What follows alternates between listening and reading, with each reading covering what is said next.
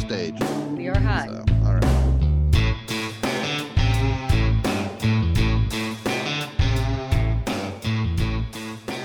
Welcome to another episode of People Who Do Things, a podcast about creating and creative people.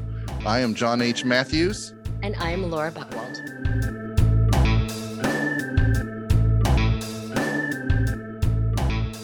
So, Laura, here we are. We're a few into this uh, uh, crazy venture of ours, and we have a lot of great guests lined up, and I can't wait to get to them. This is another in our in our our, our series of uh, shorter ones too to throw in there to, to to pick a topic and and discuss it and you know 10 12 minutes of hopefully something easily consumable and hopefully somewhat informative for for our, our, our listeners. And hopefully and, somewhat coherent on our end. You know let's let's let's shoot for the moon. Sure. Yeah let's let's say that. Why not? so uh, one thing i've been thinking about is is you know i'm i'm finishing one up. I'm starting another book. I already ha- always have one or two others sitting there being ignored. Um, and i'm starting to read uh, your book um, that you sent me and and it, it made me wonder where where I, I know you, you can't say you get them all from the same place, but it's it's what is the inspiration? What what gave you the thoughts or the character or where did you start with this book? Was it a sentence? Was it a character? Was it a mood? Was it a oh, rainstorm? Um, that's a good question. Um, and it of course it's been a while, so I can fabricate an answer that I think is close to the truth. Make it I up. Probably, no, nobody will know. Um, okay, well, so there's this quote from one of our favorite books on writing, aptly titled "On Writing" by Stephen King, and it's uh, I don't know if I read this in our first episode that we did. I don't, but he says, "Let's get one thing clear right now, shall we? There is no idea dump." No story central, no island of the buried bestsellers. Good story ideas seem to come quite literally from nowhere, sailing at you right out of the empty sky. Two previously unrelated ideas come together and make something new under the sun. Your job isn't to find these ideas, but to recognize them when they show up. And that resonates with me. I, I do have to say real quick that that, that yeah, yeah, very please. eloquent quote come from came from a guy whose idea was a crazy clown in a gutter. yes, and yeah. and yeah, among many others. Um, he writes so eloquently about writing. He and, does. He does. You know, I mean, that quote could come from somebody who wrote something very different from a crazy clown in a gutter. Definitely, um, definitely. And he but has, he is a, he is a, a, good writer, so we, we cannot. He, he is him. a good yes. writer. No, yes. not at all. Um, yes, but I, now we're, we're getting away from me initially asking you of, asking of where me. did so, come from. So it came from as Stephen King says, you know, some unrelated ideas coming together. So, so my book, the uh, the unpolished logline is it's basically it's a ghost story set in the restaurant worlds in New York and New Orleans. It was inspired by a restaurant. Actually, the restaurant that is the um, the main setting in the book is was on my old block, 9th Street between 5th and 6th Avenues. It was called Village. Uh, it's now called it's gone through a couple of incarnations since then, but I used to go there on a regular basis and I got to know the staff really well and I got to kind of see the dynamics in a restaurant staff. Um, these were all people who'd come to New York presumably to do other things, taken a job at a restaurant and stayed there longer than a lot of them expected to. Um, and some of them are restaurant professionals and still in the industry. But I feel, eh, you know, and they became this family from front of house to chef to, you know, everybody. So that interested me, the dynamic there. And then on top of that, the, the restroom, it, it was a very old building. It had been a bunch of stuff over the years. The, re- the, the restroom was on the second floor. And one time I went up and I couldn't bring myself to enter the restroom. I got that prickly back of the neck feeling that something was amiss. And I went downstairs and just casually said to the bartender, Is your ladies' room haunted? He said, Yeah, a lot of people say that. So, boom, there was my story idea. Yeah. Go- yeah kind of hard story. to not walk away from that one with a story idea. That's. Yeah. Yeah. And and then New Orleans, you know, that was around the time that I started going to New Orleans, which you know the entire town is a ghost story. It and, is, yes. You know, people speak so openly and earnestly about the the ghosts there. Um, like the guy who said to me, "Oh, sure, yeah, we got a lot of ghosts here. Most of them aren't mean though; they're real helpful. They'll, not that they can do much." And you know that became a line in the book, like that, that awesome. a character says. So yeah, So- that so was do where that main- one came from. do you maintain this um um matter of factness about ghosts throughout the book and may or I- is there the one person who is freaked out by it No, I re- maintain a matter of factness about it. All of the details, and you know, we spoke in, a, in another episode about uh, research. All Mhm. of, you know, and I say this with you know full like suspension of disbelief, grain of salt, all of that. But all of the details about the way the ghost world ostensibly works came from people who have, you know, who who, who consider themselves knowledgeable about the way the ghost world works. right So every single detail in there, um, you know, a, a family friend said that his grandmother used to say that ever since the advent of electricity, people didn't see ghosts as often because it was a lot harder for them to manifest the energy to make themselves seen with the with the light bulb. Um, you know, that's in there. So like all of this stuff came from stories I've collected over the years. that's very cool Um, um, yeah, and I think that as writers, and I know we've talked about this off camera or off recording, but uh, you know, we just kind of file as fiction writers, we file away every experience, every conversation, every like glimpse at a cab window of something interesting or unusual. You know, definitely. Definitely. It, it's it's you, you pull on things from 30 years ago for something Mhm. set now you know whether it's a sentence a look a, a setting whatever um and and and you try to notice things. As a photographer you know always notice the the way a light hits something a little differently you know i walking along with some friends in dc i stopped and was taking a picture of a rain gutter and they're looking at me like i'm an idiot and then i posted a picture later like oh that, that's pretty cool right? and and and same with writers you have to you have to look at it a little different it's not just a cat running down the sidewalk or whatever it's Right. It's Yeah. it's why is that cat running? What is it running from? What happened in the house that it exactly? Or, exactly um, there, there, there there's a story to be had there whether it's worth yeah.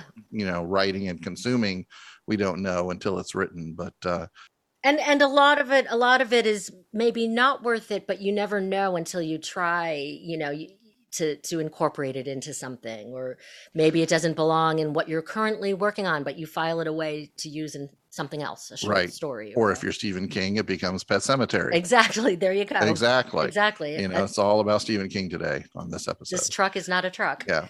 Um so and now what about you? I know you had told me about designated survivor which is a fabulous john h. Matthews book.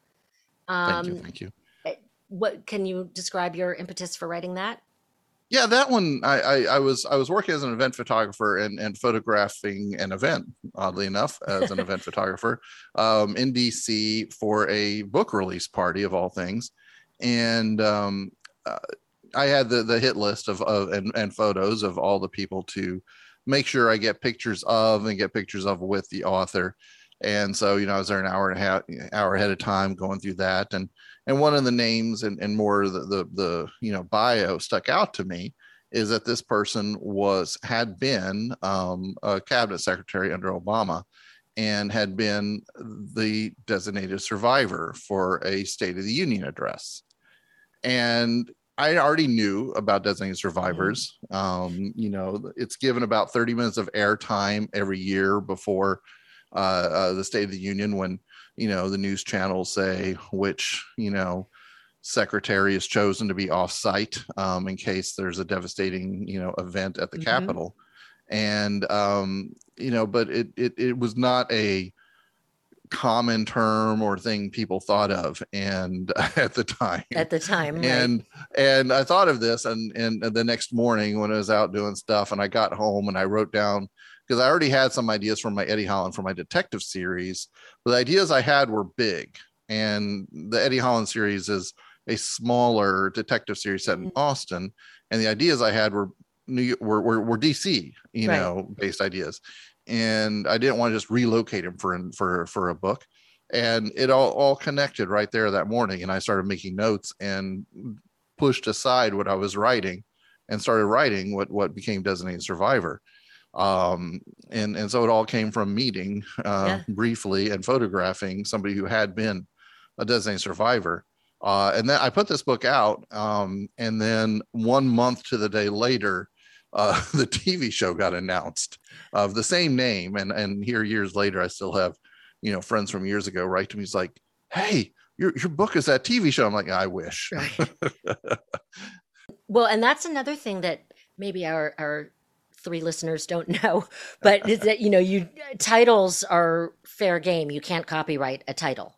You right? cannot. You, you, I could write a book called Grapes of Wrath as long you as could. it is not about a guy named Tom Joad on a road trip.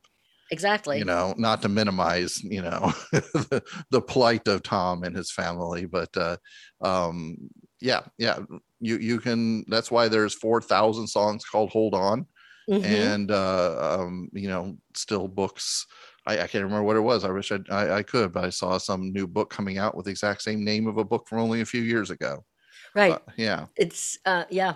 So um, that just reminded me that uh, decades ago, I was, oh, I just aged myself. Um, a couple years ago, I I was hi- hired to um, by a literary agent to ghostwrite a fictionalized memoir about a dog walker to the rich and famous. So I spent months following this dog walker to the rich and famous around, you know, getting her stories down, worked with an editor, wrote a couple of drafts of this thing. The day that it was finally due, Simon and Schuster, I believe it was, put out a book about a dog walker to the rich and famous, followed quickly by a movie where I believe Jennifer Lopez very plausibly plays a dog walker to the rich and famous. I remember that. I did not see it, but no, I, I, remember it's okay that if you movie did. coming out. So, so yeah, um, that's it's funny thing that zeitgeist. It, it is. It is. Last year, or this year, earlier this year, I put out my my, my first middle grade uh, fiction for kids called Runt, and um, when I first, you know, was working on it and decided that's what was going to be my title, I did the basic searches on Amazon and stuff. I didn't find anything. I continued with the book. I named my characters. It, it, it wrote quickly. I love that book. I finished it. Uh, the day I released it, somehow another book called Runt came up. Aye. About kids, about bullying, Right. And one of the characters, my character's first name is that character's last name. Oh my God. That's wow. All right. But nobody like will write the version of Runt that you no wrote. nobody will write the r- version of Runt I wrote. Um, um, and and still, I was just like sitting there shaking my head. It's like, I guess I need to do more searching, but who knows what happens between now and yeah. you know when a book comes out, and and who else will write something about you, a uh, yeah. Yeah, you you get creative. Do you ever have you ever named characters after people in your life? Um, I have this thing I do uh, that if I have a friend or a friend has a family member who has passed on, mm-hmm. has passed away, um, and and I have a work in progress that that person's name could be used as a minor character. Um, nice. I'll, I'll I'll I'll use it in tribute. Um, yeah. yeah, yeah. So, so like I have a secondary character in the Eddie Holland detective series who is named after the a brother of a good friend of mine. Um, and, and he was a friend of mine. We all lived together out in California for a time. Um, and he passed away several years ago, right about the time I was writing that first book, and I wasn't locked on a name for that character. And so I uh, ended up naming him. And the two, the character and the guy couldn't have been more opposite. but um, um, so so you know, Clem lives on in the Eddie, Eddie Holland books in a way. So that's lovely. But generally, I, am pretty set on a character name. I'll use X's. I'll use three capital yeah. X's in place of a name more often than just you know using a fake name and trying to you know go back and replace it later. It's easy to search for those three X's. Also off topic, but I use the word aardvark as a placeholder when I'm um, uh, you know, if I if I'm going through a draft and editing and I want to note where I'm I left off, I use mm-hmm. aardvark. It's an easy word to search for It's an easy word to search for. I have yet to use that word in any of my books. So I just know I'll wind up, you know, self-publishing something, and there will be aardvarks throughout it. just random aardvarks. Random aardvarks.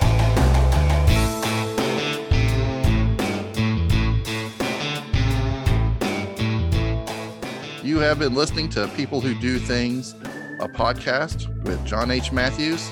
And Laura Buckwald. Thank you for listening.